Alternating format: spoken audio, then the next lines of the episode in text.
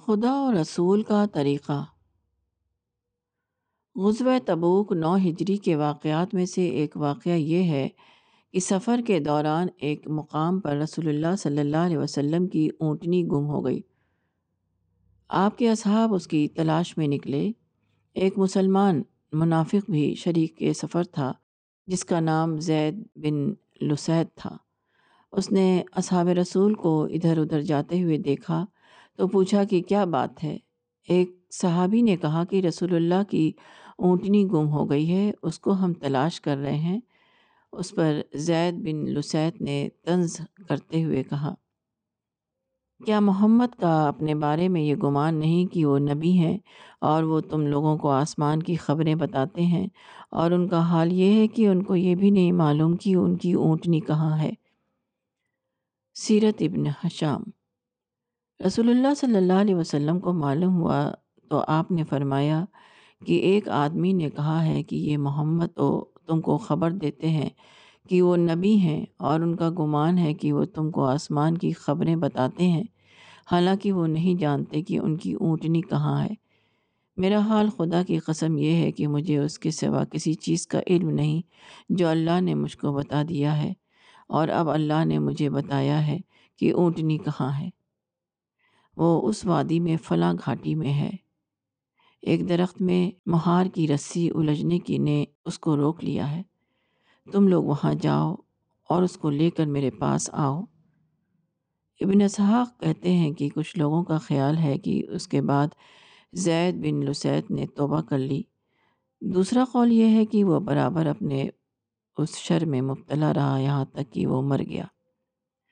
اس واقعے کے بعد ایک صورت یہ تھی کہ اللہ تعالیٰ کی طرف سے یہ حکم آتا کہ زید بن لسید شتم رسول کا مجرم ہے۔ اس کو فوراً قتل کر دو، مگر ایسا نہیں ہوا۔ آپ نے صرف یہ بتانے پر اکتفا کر فرمایا کہ اونٹنی فلاں جگہ موجود ہے۔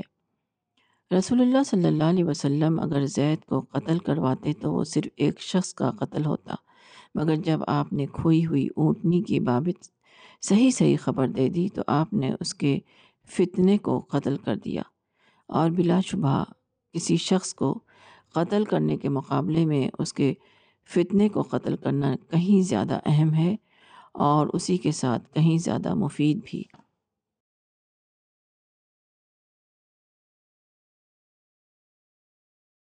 بلند اخلاقی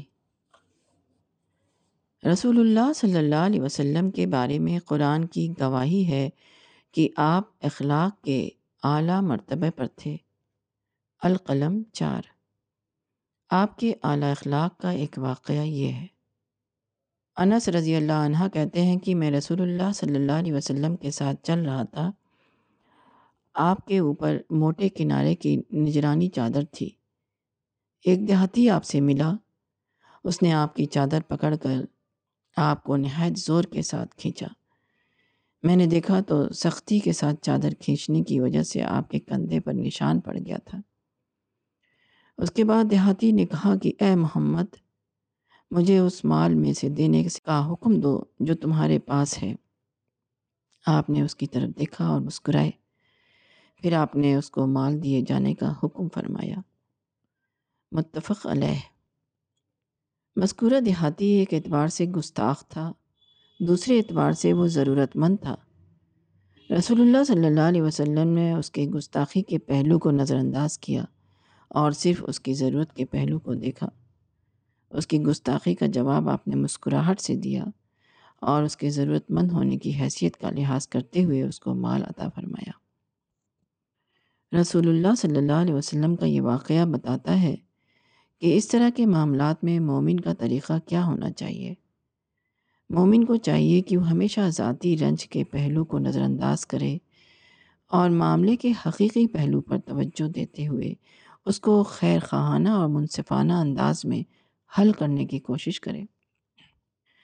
کسی شخص سے مومن کو تکلیف پہنچے تو وہ ذاتی تکلیف کے پہلو کو خدا کے خانے میں ڈال دیتا ہے۔ وہ ذاتیات سے اوپر اٹھ کر ایسے شخص سے معاملہ کرتا ہے۔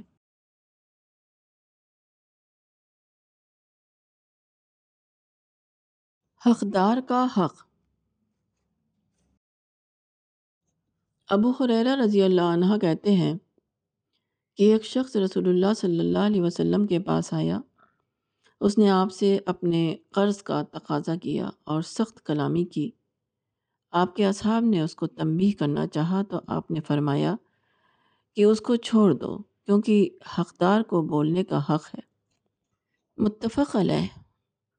رسول اللہ صلی اللہ علیہ وسلم کا یہ نمونہ ایک اہم اخلاقی اصول کو بتا رہا ہے، جس کے ذریعے سے اجتماعی زندگی کو خوشگوار بنایا جا سکتا ہے۔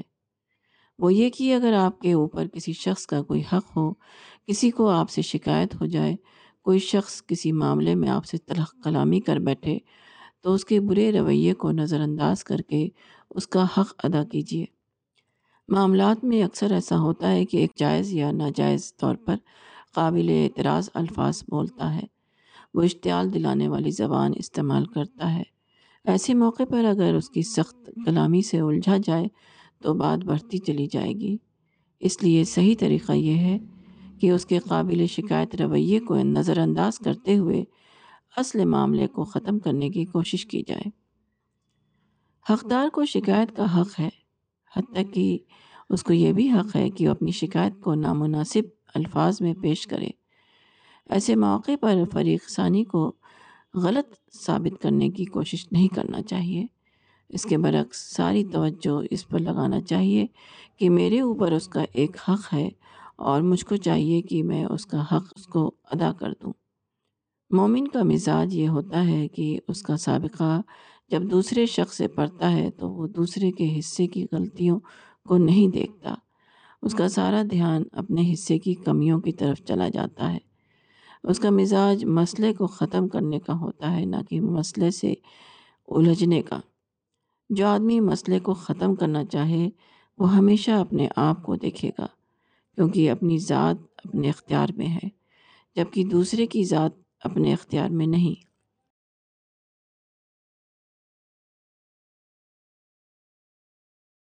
پیغمبر کی مثال۔ عبداللہ بن ابی کو رئیس المنافقین کہا جاتا ہے۔ اس کا انتقال مدینہ میں نو ہجری میں ہوا۔ ہجرت کے بعد یہ شخص رسول اللہ صلی اللہ علیہ وسلم کو تکلیف پہنچاتا رہا اور آپ کے خلاف سازشیں کرتا رہا۔ یہی وہ شخص ہے جس کا ایک انتہائی اشتعال انگیز قول قرآن میں ان الفاظ میں نقل کیا گیا ہے۔ وہ کہتے ہیں کہ ہم مدینہ واپس پہنچ جائیں تو جو عزت والا ہے وہ ذلت والے کو وہاں سے نکال دے گا۔ المنافقون آٹھ۔ عبداللہ بن ابی نے غزوہ بنی المستلق چھ ہجری سے واپس آتے ہوئے سفر کے دوران فتنہ انگیزی کی۔ اور اس قسم کی اشتعال دلانے والی باتیں کی۔ اس وقت رسول اللہ صلی اللہ علیہ وسلم ایک مقام پر پڑاؤ ڈالے ہوئے تھے۔ آپ کو عبداللہ بن ابی کی فتنہ انگیزی کی خبر ملی تو فوراً آپ نے وہاں سے روانگی کا حکم دے دیا۔ اس وقت مدینہ کے ایک سردار اسید بن حزیر آپ کے پاس آئے اور کہا کہ آپ نے ایسے وقت میں سفر کا حکم دے دیا ہے جبکہ معمولاً آپ سفر نہیں کرتے تھے۔ رسول اللہ صلی اللہ علیہ وسلم نے بتایا کہ عبداللہ بن ابی نے ایسی اور ایسی باتیں کی ہیں۔ اس کے جواب میں اسید بن حزیر نے کہا کہ اے خدا کے رسول، اس شخص کے ساتھ نرمی اور درگزر کر کا معاملہ فرمائیے، کیونکہ خدا کی قسم، اللہ آپ کو ہمارے پاس مدینہ لایا اور اس شخص کی قوم اس کے لیے موتی پرو رہی تھی تاکہ اس کو اپنا بادشاہ بنا کر اس کو تاج پہنائے۔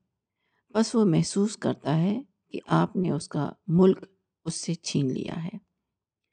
چنانچہ رسول اللہ صلی اللہ علیہ وسلم نے آخر عمر تک عبداللہ بن ابی کے ساتھ نرمی اور درگزر کا معاملہ فرمایا۔ سیرت ابن حشام۔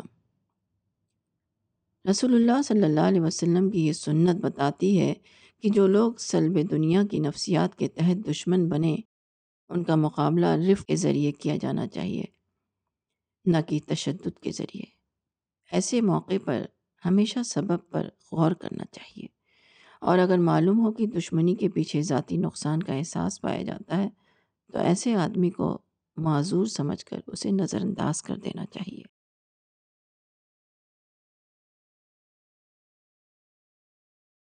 اسوہ رسول۔ قدیم مکہ میں جب رسول اللہ صلی اللہ علیہ وسلم نے حق کا پیغام دینا شروع کیا تو اہل مکہ کی اکثریت نے آپ کے ساتھ بہت برا سلوک کیا۔ وہ آپ کے خلاف تانہ زنی کرتے، آپ کا مذاق اڑاتے اور غلط حجتیں کرتے۔ اسی سلسلے کا ایک واقعہ وہ ہے جو ابو لہب کی بیوی ام جمیل سے متعلق ہے۔ ابن اسحاق کہتے ہیں کہ ام جمیل نے جب سورہ مسد کو سنا، جس میں اس کا اور اس کے شوہر کا ذکر ہے تو وہ رسول اللہ صلی اللہ علیہ وسلم کے پاس آئی جبکہ آپ بیت اللہ میں تھے۔ ابو بکر صدیق بھی آپ کے پاس تھے۔ اس وقت وہ سخت غصے میں تھی۔ اس نے کہا کہ میں شاعرہ ہوں اور پھر رسول اللہ صلی اللہ علیہ وسلم کی حج میں یہ شعر پڑھا۔ ایک قابل مذمت شخص کی ہم نے نافرمانی کی، اس کی بات کا انکار کیا اور اس کے دین سے نفرت کی۔ ابن اسحاق کہتے ہیں کہ قریش نے رسول اللہ صلی اللہ علیہ وسلم کا نام مزمم رکھا تھا۔ اس طرح وہ آپ کے خلاف خلاف سب و شتم کرتے تھے۔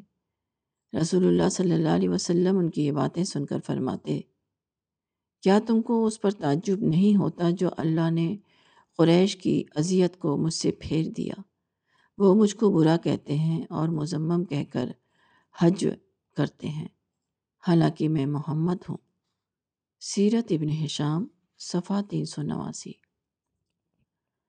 قدیم اہل مکہ آپ کو مزمم کہتے تھے، مگر آپ کی نظر آنے والے مستقبل پر تھی جبکہ آپ عالمی سطح پر محمد بننے والے تھے۔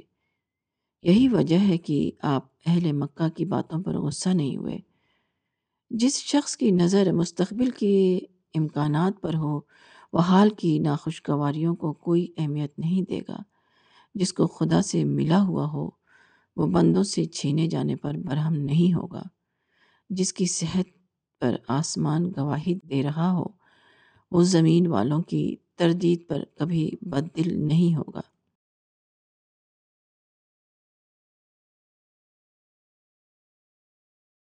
چھوڑی ہوئی سنت۔ ابن اسحاق کہتے ہیں کہ مکی دور میں قریش رسول اللہ صلی اللہ علیہ وسلم کے سخت ترین دشمن بنے ہوئے تھے۔ مگر رسول اللہ صلی اللہ علیہ وسلم کا حال یہ تھا کہ آپ پھر بھی ان کی نصیحت اور خیر خواہی میں لگے ہوئے تھے۔ آپ برابر ان کی ہدایت اور نجات کے لیے دعا کرتے رہتے۔ اسی زمانے کا واقعہ ہے کہ توفیل بن عمر والدوسی مکہ آئے۔ قریش نے انہیں رسول اللہ صلی اللہ علیہ وسلم کے بارے میں اس طرح بدگمان کر دیا کہ وہ آپ سے ملتے ہوئے ڈرتے تھے۔ تاہم، ایک روز انہوں نے بیت اللہ میں آپ سے قرآن سنا اور اس سے اتنا متاثر ہوئے کہ مسلمان ہو گئے۔ اس کے بعد تو فیل بن عمر والدوسی اپنے وطن گئے۔ وہاں انہوں نے اپنے قبیلے والوں کو اسلام کی دعوت دی، مگر باپ اور بیوی کے سوا کسی نے اسلام قبول نہیں کیا۔ وہ دوبارہ مکہ آئے اور رسول اللہ صلی اللہ علیہ وسلم سے ملاقات کی۔ انہوں نے قبیلہ دوست کے بارے میں سخت تاثر کا اظہار کیا۔ اس سلسلے میں ابن اسحاق نے ان کی جو روایت نقل کی ہے، اس کے الفاظ یہ ہیں۔ پھر میں نے قبیلہ دوست کو اسلام کی دعوت دی، مگر انہوں نے ماننے میں دیر کی۔ میں رسول اللہ صلی اللہ علیہ وسلم کے پاس مکہ آیا اور آپ سے کہا کہ اے خدا کے رسول، قبیلہ دوست کھیل تماشے میں منہمک ہیں، اس کے لیے بد دعا کیجیے۔ آپ نے فرمایا اے اللہ، قبیلہ دوست کو ہدایت دے۔ مجھ سے فرمایا کہ تم اپنی قوم کی طرف واپس جاؤ، اس کو اسلام کی دعوت دو اور اس کے ساتھ نرمی سے پیش آؤ۔ سیرت ابن حشام۔ کہنے والے نے آپ سے بد دعا کی درخواست کی تھی، مگر آپ اس کے جواب میں دعا کرنے لگے۔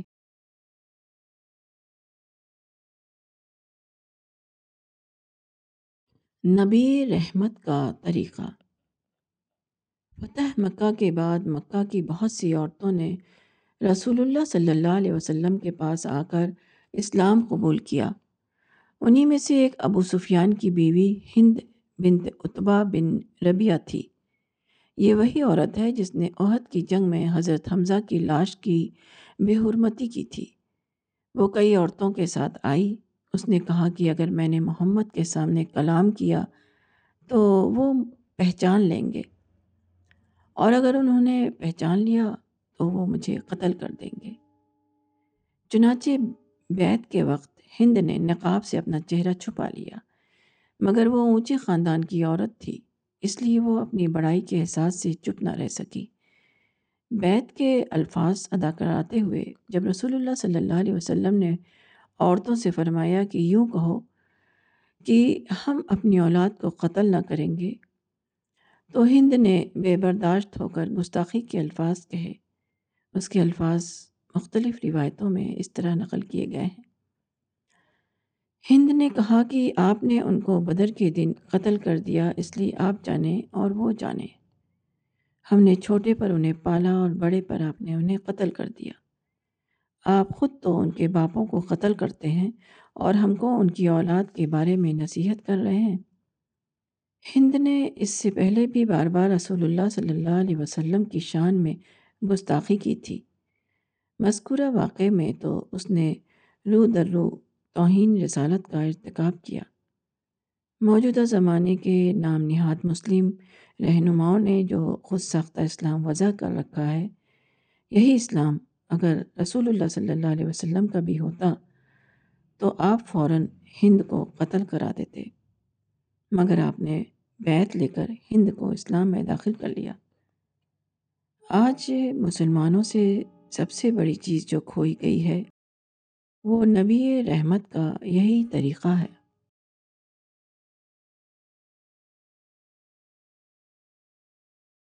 اخلاق رسول۔ اسلام کی ابتدائی تاریخ میں ایک غزوہ وہ ہے جس کو ذات الرقا کہا جاتا ہے۔ یہ جماعت الاول چار ہجری میں پیش آیا۔ اس غزوہ کے واقعات میں سے ایک واقعہ یہ ہے کہ سفر کے دوران رسول اللہ صلی اللہ علیہ وسلم ایک مقام پر آرام فرما رہے تھے۔ آپ کی تلوار درخت کی شاخ سے لٹکی ہوئی تھی۔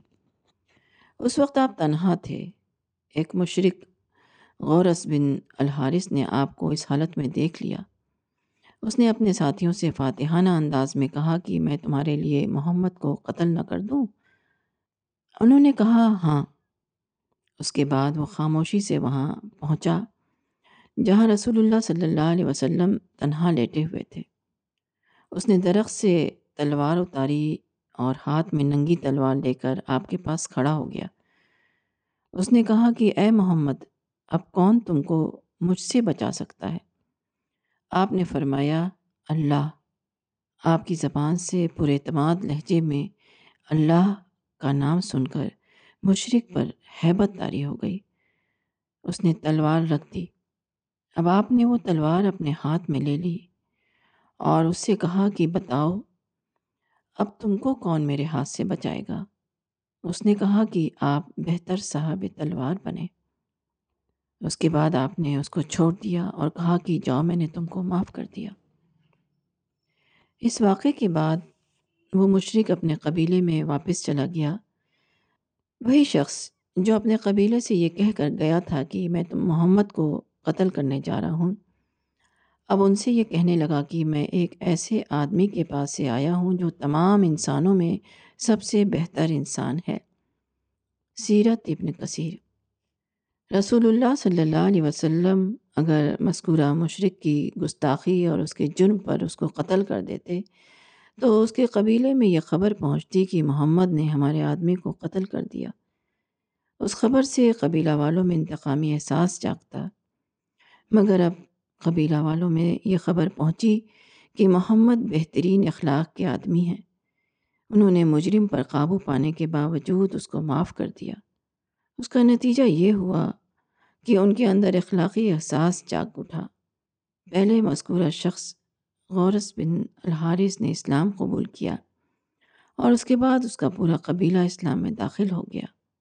ایک روش کی صورت میں وہاں انتقام کی ہوائیں چلتیں۔ دوسری روش کی صورت میں وہاں دین رحمت کی ہوائیں چل پڑیں۔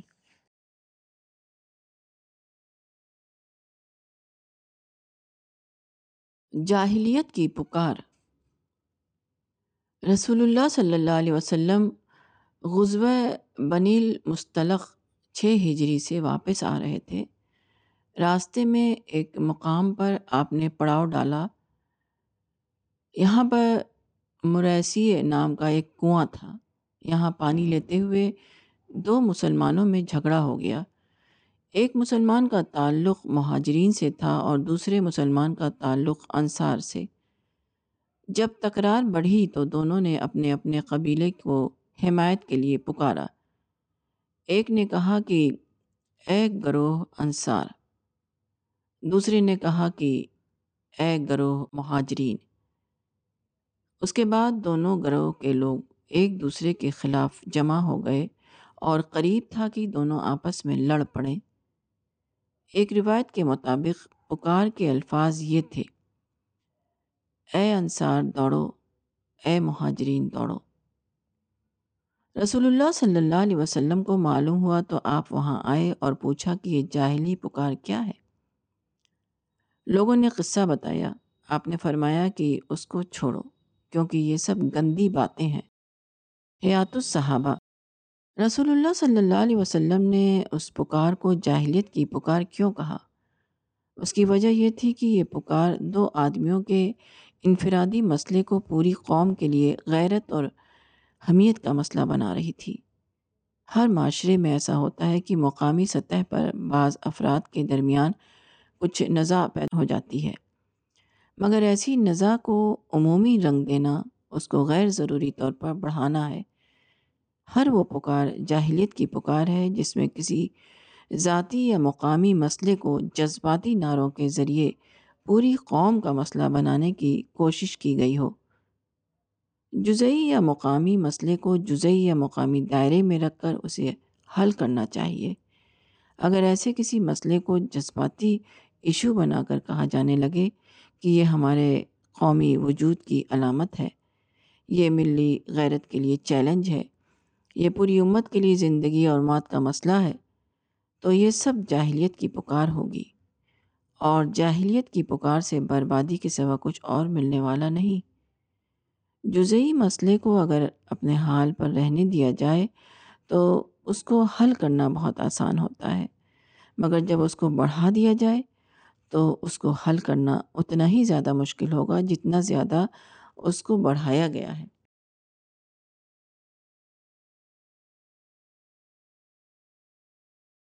فطری سادگی۔ صحیح روایات کے مطابق نبوت کے بعد رسول اللہ صلی اللہ علیہ وسلم نے صرف ایک حج ادا کیا۔ یہ وہی حج ہے جس کو عام طور پر حجت الوداع کہا جاتا ہے۔ یہ حج آپ نے اپنی وفات سے چند ماہ پہلے دس ہجری میں ادا فرمایا۔ حجت الوداع کے بارے میں بہت تفصیلی روایات آئی ہے۔ ان میں سے ایک یہ ہے کہ طواف کے بعد آپ نے صفا اور مروہ نامی پہاڑیوں کے درمیان سعی کی۔ اس صحیح کا آغاز آپ نے صفا سے کیا۔ اس وقت آپ کی زبان سے یہ کلمہ نکلا۔ بے شک صفا اور مروہ اللہ کی نشانیوں میں سے ہیں۔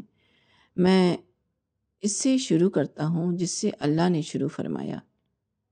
اس کا مطلب یہ ہے کہ قرآن کی آیت میں جہاں صفا اور مروہ کا لفظ ہے وہاں جملے میں صفا کا لفظ پہلے ہے اور مروہ کا لفظ اس کے بعد۔ اسی ترتیب کو آپ نے صحیح میں بھی اختیار کیا۔ یعنی قرآن کی آیت چونکہ صفا سے شروع ہوتی تھی، اس لیے آپ نے بھی اپنی صحیح صفا سے شروع فرمائی۔ صفا سے چل کر آپ مروہ کی طرف گئے۔ یہ بظاہر ایک چھوٹا سا واقعہ ہے، مگر اس میں بہت بڑا سبق ہے۔ اس سے معلوم ہوتا ہے کہ اسلام سادگی کو پسند کرتا ہے۔ اگر آپ مروہ سے اپنی صحیح کا آغاز کرتے تو آدمی کو غیر ضروری طور پر صفا اور مروہ کے بارے میں دو ترتیب یاد رکھنی پڑتی۔ ایک قرآن کی آیت میں ان الفاظ کی ترتیب، دوسری حج کی صحیح میں ان کی ترتیب۔ رسول اللہ صلی اللہ علیہ وسلم نے دونوں جگہ ایک ہی ترتیب جاری کر کے لوگوں کو غیر ضروری تکلف سے بچا لیا۔ یہ اسلام کی ایک روح ہے جس کو ہمیں ہر معاملے میں پیش نظر رکھنا چاہیے۔ اسلام ایک سادہ مذہب ہے۔ وہ ہر قسم کی پیچیدگیوں اور غیر ضروری تکلفات سے پاک ہے۔ اسلام میں روح پر زور دیا گیا ہے اور ظواہر کو ثانوی درجے میں رکھا گیا ہے۔ اسلام میں اساسی باتوں اور جزئی باتوں میں فرق کیا گیا ہے۔ اساسی باتوں کو اساسی اہمیت دی گئی ہے اور ضمنی باتوں کو ضمنی اہمیت۔ اسلام کو سادہ حقیقتوں پر قائم کیا گیا ہے، نہ کہ عقلی بحثوں اور منطقی موشقافیوں پر۔ اسلام کو اختیار کرنا اتنا ہی آسان ہے جتنا ہوا اور پانی کو اختیار کرنا۔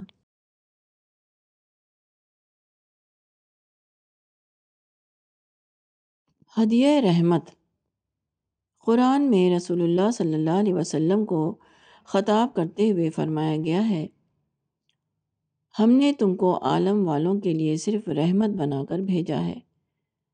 حضرت ابو حریرہ رضی اللہ کہتے ہیں کہ آپ سے کہا گیا کہ اے خدا کے رسول مشرقین کے خلاف بد دعا کیجیے۔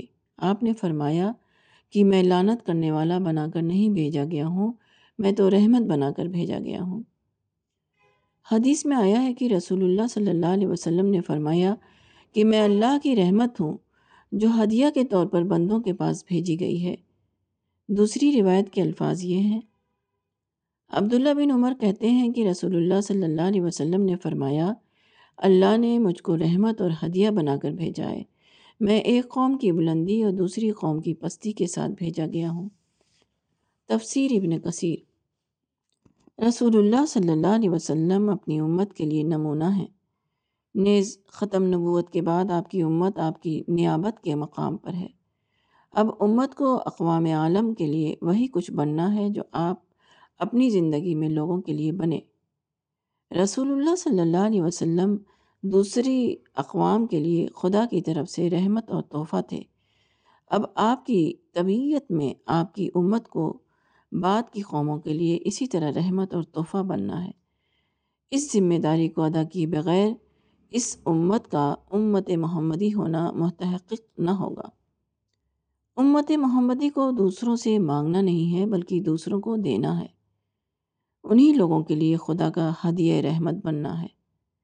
انہیں اس طرح رہنا ہے کہ ان سے اہل عالم کو نفع بخشی کا تجربہ ہو نہ کہ ضرر رسانی کا۔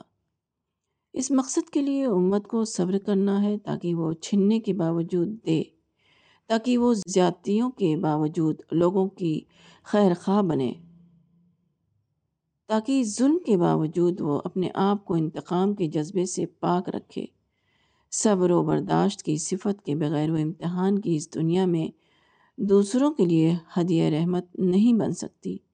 اور جب تک وہ دوسروں کے لیے رحمت نہ بنے، خود اس کے اوپر بھی خدا کی رحمت کے دروازے بند رہیں گے۔